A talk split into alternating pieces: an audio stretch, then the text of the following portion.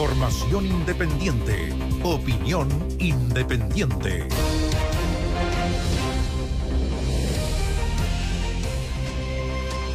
COVID-19 apareció. Entre los candidatos. A ver, y está apareciendo en todos lados. ¿ah? Esto no es solo de los candidatos a la presidencia, porque eh, si usted empieza a preguntar, ha conocido más de alguien, está como contacto estrecho, ver, yo haciéndose PCR. es de todas maneras el fenómeno de, la variante Delta, que es mucho más contagiosa, que, que se propaga mucho más y que ya es la variante más- que, que más circula en nuestro país y, y- y por eso está ocurriendo lo que está ocurriendo. Ahora, hay que preocuparse, sí, porque esto puede provocar altos niveles de contagio y por lo tanto, ojo con las personas, los denominados rezagados, los que no han querido o no han podido vacunarse, porque la vacuna, insistimos, la vacuna no inhibe la posibilidad de contagiarse, pero sí asegura que el porcentaje de personas que se contagien, pero que están vacunadas, sea mucho menor quienes tengan que terminar u hospitalizados o, o- o- o intubados, digamos, en, en una UCI. Ahora, Para tener que quedarse encerrado. tienes que quedarse encerrado. Yana Proboste que decía en la mañana, por favor, hágase el PCR para saber. Eh, el ministro de Salud eh, ha sido claro en señalar que todos quienes, eh, o sea, que el examen negativo de PCR, que es el caso de Yana Proboste, el caso de José Antonio Cast y otros, no inhibe eh, que tienen que quedarse en una cuarentena. Porque son contactos estrechos. Claro. Existen distintos porque, por ejemplo, el contacto estrecho estuvieron más de una hora en un debate todos juntos, eh, sin mascarilla, bueno, es contacto estrecho.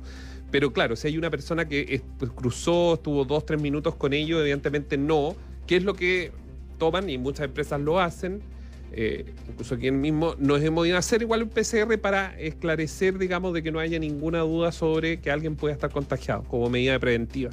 Pero el contacto estrecho tiene que permanecer en la casa. Es decir, eso, quiere decir que todos los candidatos, todo el equipo de Gabriel Boric, recuerda que él anda en un, en un solo auto bien apretados adentro, bueno, todos ellos a cuarentena. ¿Le afecta, no le afecta? Ahora viene todo ese cálculo político de... Bueno, pero están. Son tan telemáticas buena parte de las campañas. O sea, no, es exactamente lo mismo, digamos, pero. Bueno, pero como además son contactos estrechos tantos otros candidatos, eh, se iguala en cierta medida, hay, hay que decirlo. Pero bueno, pero. Mira, que sirva el ejemplo de esta candidatura para que todos sigan guardando lo- los cuidados necesarios para el coronavirus. Hoy día, por ejemplo, hay una información que seguramente la vamos a revisar más adelante sobre lo que está ocurriendo, por ejemplo, en Alemania. En Alemania, estamos. Alemania está entrando al invierno plenamente. ¿Y qué es lo que ha ocurrido? Hay una preocupación y la dio a conocer hoy día la Asociación de Jefes de Pediatría y Cirujanos Pediatras de Alemania. ¿Por qué? Porque hay una oleada de casos de virus respiratorios sinciciales menores de edad.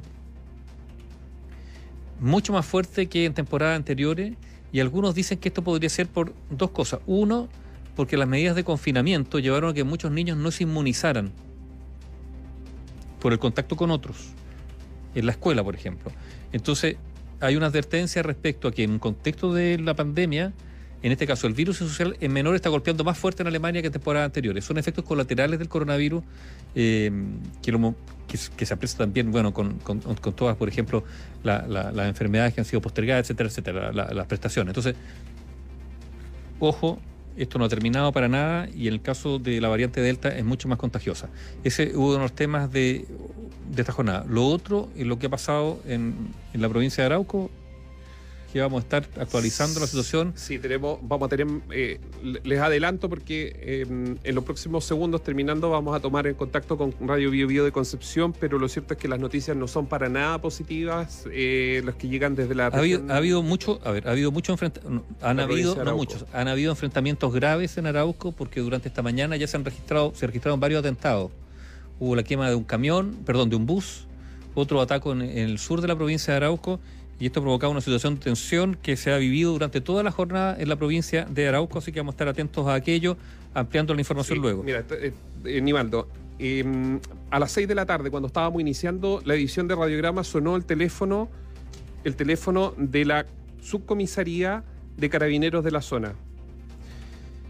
Eh, ¿Quién era la persona que eh, telefoneaba? Era la directora del Centro de Salud Familiar de Tirúa. Atención con estos datos, son exclusivos rápidamente. est- Esto ya está confirmado. La directora del CEFAM de Tirúa telefonó al subcomisario de la misma comuna de Tirúa para señalarle que al interior de su policlínico, atención con esto, se encontraba una persona fallecida por impacto balístico y otra persona con un impacto balístico de carácter grave, el cual en los próximos minutos será trasladado a la capital de la región de la Araucanía. Recordemos que Tirúa está en esta península desde la, región del Biobío hacia la región de la Araucanía y que obviamente los traslados, muchos de ellos de Tirúa, se hacen más rápido hacia el Hospital Miguel Benavente de, de Temuco.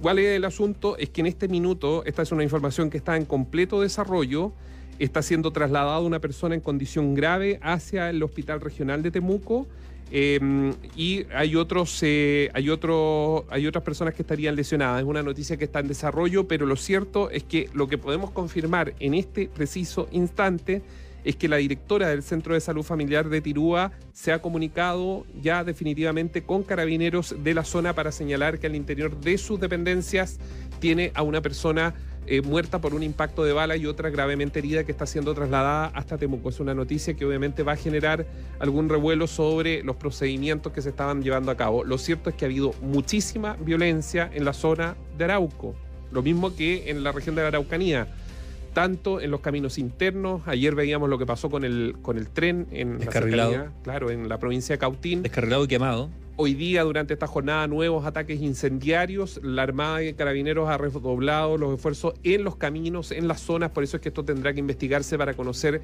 el detalle de cómo se produjeron estos hechos. Análisis sin compromisos. Opinión independiente.